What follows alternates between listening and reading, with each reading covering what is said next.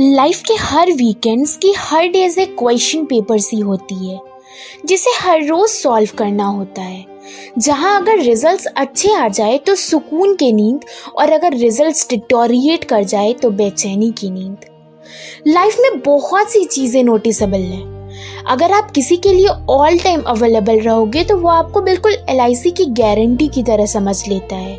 Life के बाद भी और लाइफ के साथ भी। अगर आप लाइफ में किसी को अटमोस्ट इम्पोर्टेंस देते हो तो वो अपने लाइफ में आपको बिल्कुल इनवैल्यूएबल समझता है।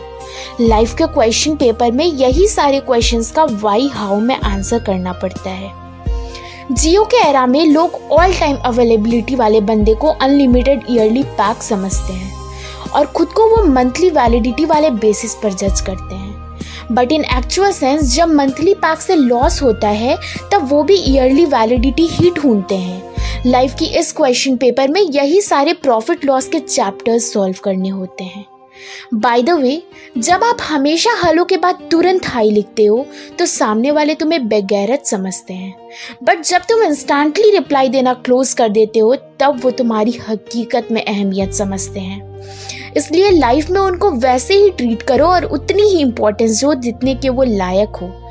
अदरवाइज़ सामने वाले लोग तुम्हें हरदम LIC की गारंटी जियो की अनलिमिटेड पैक और एयरटेल की अनलिमिटेड कॉल्स की तरह फ्री और अवेलेबल समझने लगते हैं। और तुम्हें वन परसेंट भी इम्पोर्टेंस नहीं देते हैं।